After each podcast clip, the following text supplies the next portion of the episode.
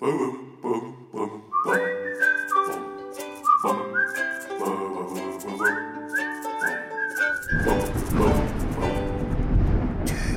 Geistesblitz. So, Lesepause.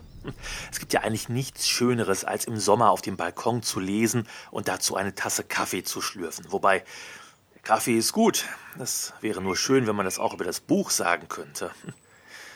Es ist, es ist wirklich das, das mit Abstand dämlichste Buch, das ich jemals gelesen habe. Und wenn ich mir das so ansehe hier, ich habe noch nicht mal die Hälfte von dem Ding durch. Da, da sind noch lockere 300 Seiten, die ich noch vor mir habe. Ich glaube, nee, nee, also wirklich, mir ist meine Zeit zu kostbar. Und es gibt zu viele gute andere Bücher, die ich lesen könnte. Entschuldigung, Was? Äh, wer spricht da? hier, ich, ich stehe hier direkt unter Ihrem Balkon. Ah, guten Tag. Ich grüße Sie.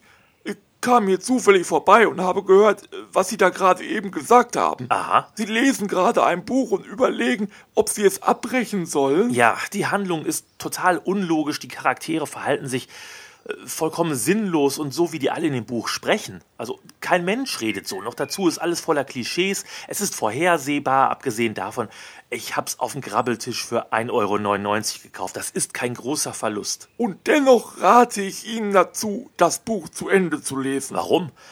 Meinen Sie, ich werde mir auf ewig die Frage stellen, wie diese Geschichte wohl zu Ende gegangen ist? Möglicherweise, aber ich denke in erster Linie daran, dass sie vielen Menschen sehr wehtun, wenn sie dieses Buch einfach so zur Seite legen. Es geht immerhin auch um Respekt. Respekt? Der Autor dieses Buches hat sehr viel Zeit und Mühe darin investiert, sich diese Geschichte auszudenken. Ein Lektor hat viel Arbeit damit gehabt, die Manuskripte des Autoren zu sichten und zu prüfen. Ein Verlag hat viele Tage damit verbracht, das Marketing und den Vertrieb des Buches in Gang zu bringen. Und ein Buchhändler hat das Werk am Ende mit viel Liebe Mit einem Rabattschild beklebt, auf dem drauf stand Restposten 1,99 und es auf einem Grabbeltisch geworfen. So viel zum Respekt. Äh, ja, äh, dann gestatten Sie, dass ich mich vorstelle. Mein Name ist Benedikt Göckel. Ich bin Motivationstrainer und mein Programm lautet Zieh es durch. Ziehen Sie ab. Nein, zieh es durch. Sie haben das jetzt nicht verstanden, dass ich Sie loswerden möchte, oder? Guter Mann, lassen Sie mich Ihnen eines sagen. Es geht nicht nur um Respekt dem Autor gegenüber. Es geht auch darum, dass Sie mit dem Abbruch der Lektüre dieses Buches Ihrem Charakter eine neue negative Eigenschaft hinzufügen, die möglicherweise verheerende Auswirkungen auf Ihr weiteres Leben haben könnte. Es ist einfach nur ein schlechtes Buch. Wenn Sie einmal damit anfangen, etwas nicht zu Ende zu bringen, Es ist ein wirklich sehr schlechtes Buch. dann wird Ihnen das beim nächsten Mal sehr viel leichter fallen und Sie werden viel öfter Dinge einfach so beenden. Aber was ist denn bitte so schlimm daran, wenn ich dieses Buch nicht zu Ende lese? Dann schauen Sie vielleicht morgen einen Film oder eine Serie nur zur Hälfte oder brechen ein Hörbuch einfach mal so in der Mitte ab. Und was spricht dagegen, wenn ich eine Serie abbreche, wenn ich nach der dritten von zehn Folgen merke, dass sie langweilig ist? Respekt vor den Machern. Entschuldigung, aber ich habe irgendwann in Staffel 6 oder so aufgehört, The Walking Dead weiterzuschauen. Äh, Meinen Sie, irgendjemand in Hollywood sitzt da und macht sich einen Kopf drum, warum ich diese Serie nicht mehr weiterschaue? Die wissen nicht mal, dass ich existiere, geschweige denn kennen die mich. Also, wie soll ich jemanden Respekt erweisen, der mich nicht mal kennt? Oder denken Sie, die schicken einen Zombie aus ihrem Cast vorbei, der jede Woche an meinem Wohnzimmerfenster vorbeischleicht, um nachzusehen, ob ich auch brav The Walking Dead weiterschaue? Naja, ich glaube nicht, dass. Äh, Ist das etwa ein. Nein, das ist kein Zombie, das ist nur der ältere Herr, der hier immer die Sonntagszeitung mit den Reklameblättchen verteilt. Schieben Sie die Zeitung einfach wie immer vorne an der Haustür durch den Zeitungsschlitz.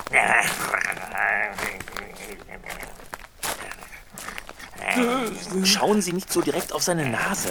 Die ist. Ja, die ist seit der Sache mit dem Müllwagen und dem Eichhörnchen so lange Geschichte. So, wo waren wir? bei ihrem mangelnden Respekt vor der Arbeit anderer Menschen und der Tatsache, dass ihre Hemmschwelle zum Abbruch anderer Dinge immer niedriger wird. Ach, Nehmen Sie mal ein Hörbuch. Das kann ja noch mal schlimmer sein als ein normales Buch, abgesehen von der Handlung. Wenn dann noch der Sprecher schlecht ist, keine richtige Betonung setzt und einfach nur einschläfernd spricht. Dann lohnt es sich gleich doppelt, dieses Hörbuch bis zum Ende durchzuhören. Wenn schon nicht als amüsante Freizeitbeschäftigung, dann eben als Training für Verwandtenbesuche, langweilige Firmenmeetings mit Anwesenheitspflicht, Blind Dates mit nervtötenden Menschen, bei denen sich keine Möglichkeit zur Flucht aus der Situation bietet. Als Training? Ja, stellen Sie sich vor, Sie sitzen mit einer Dame in einem Café, die Sie gerade kennengelernt haben, und die Dame redet seit einer geschlagenen Stunde über nichts weiter als ihr Hobby, sagen wir mal, äh, Tomatenfotografie. Ich sitze mit einer Frau an einem Tisch, die als Hobby Tomaten fotografiert? Nur ein Beispiel. Sie erzählt dann eben davon, wie man Fleischtomaten fotografiert, in welchem Licht, was für ein Hintergrund, mit welcher Belichtungszeit und dann nochmal das gleiche mit Cherrytomaten, Strauchtomaten, grünen Tomaten. Ich möchte diese Frau nicht kennenlernen. Ja, aber wenn Sie mit dieser Dame an einem Tisch sitzen und kommen einfach nicht weg, dann ist es doch eigentlich von Vorteil, wenn Sie vorher schon einmal eine äh, 30-stündige Lesung des Alten Testaments von Karl Lauterbach durchgezogen haben. Dann sind Sie doch gefestigt für solche Situationen. Kann ich nicht einfach aufstehen und das Café verlassen? Das wäre aber doch wohl sehr unhöflich, oder? Ist es denn besser, die Frau erzählt mir eine Stunde lang was über Tomatenfotografie und am Ende gehen wir auseinander und ich ignoriere von da an all ihre Anrufe? Andere Geschichte. Sie sitzen in einem Restaurant zusammen mit ihrem Chef und er plant, sie als seine rechte Hand zu befördern, inklusive Dienstwagen, mehr Gehalt, sonstige Vergünstigungen. Aha. Ihr Chef bestellt Essen für sie mit. Es gibt äh, Glipsche mit Glibber. Was soll das sein?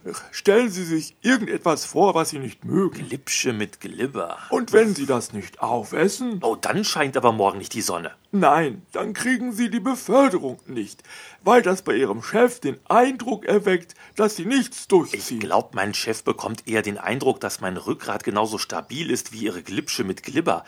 Ich dachte, es geht da um eine Beförderung und nicht um ein Dschungelcamp-Casting. Mit dem Blick auf das ganze Große muss man eben auch mal über seinen Schatten springen. Und dann auf der Glipsche ausrutschen und mit der Nase im Glibber liegen. Äh, Oder nehmen Sie einen Urlaub, den Sie gebucht haben. Der Traumstrand ist eine Müllhalde, gegenüber von Ihrem Hotel wird gebaut und in Ihrem Zimmer sind Ratten. Ja, aber da packe ich die Koffer doch erst gar nicht aus. Aber bedenken Sie doch die Verantwortung, die Sie als Gast haben. Was? Natürlich muss auch der Reiseveranstalter was machen. Also Mausefallen in Ihrem Zimmer aufstellen. Ich denke, da sind Ratten drin. Ja, also Rattenfallen. Und am Strand muss dann halt mal einer für eine halbe Stunde mit so einem Müllpicker längs gehen und leere Ravioli-Dosen einsammeln. Ravioli-Dose. Ist nur ein Beispiel. Kommt das, weil da die Jugendlichen immer abends ihre hemmungslosen Ravioli-Partys feiern? Und was ist mit der Baustelle gegenüber vom Hotel?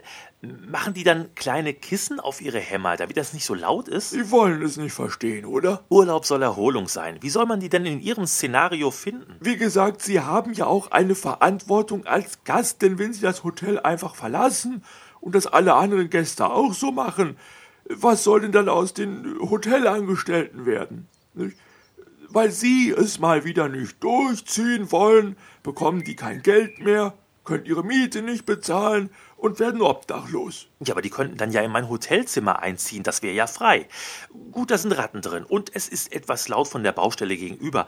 Und am Strand würde ich auch nicht barfuß laufen, aber sonst. Lassen Sie mich jetzt zu meinem letzten Punkt kommen. Und dann wären sie fertig und gehen endlich? Ja, dann wäre ich fertig und ich schwöre Ihnen, danach habe ich Sie aber auch davon überzeugt, dass Sie Ihr Buch durchlesen und es durchziehen. Klingt interessant, aber ich entscheide mich trotzdem für den Doppelabbruch. Hier haben Sie das Buch, das ich definitiv nicht mehr durchlesen werde. Aber, Und unser Gespräch breche ich jetzt auch ab. Schönen Tag noch. aber, nun gehen Sie doch nicht weg. Warten Sie doch. Ich habe doch nur noch eine Sache, die ich Ihnen sagen will, und zwar... Macht er einfach die Tür zu. Äh, was für ein Buch hat er mir denn da überhaupt gegeben? Ach, das... Da hätte ich mir den ganzen Monolog auch sparen können. Das Ding hätte ich auch gar nicht erst angefangen, obwohl der Titel ja interessant klingt. Auch das andere, was er geschrieben hat, das klang vom Klapptext ja auch ganz gut, aber das ist wahrscheinlich auch wahnsinnig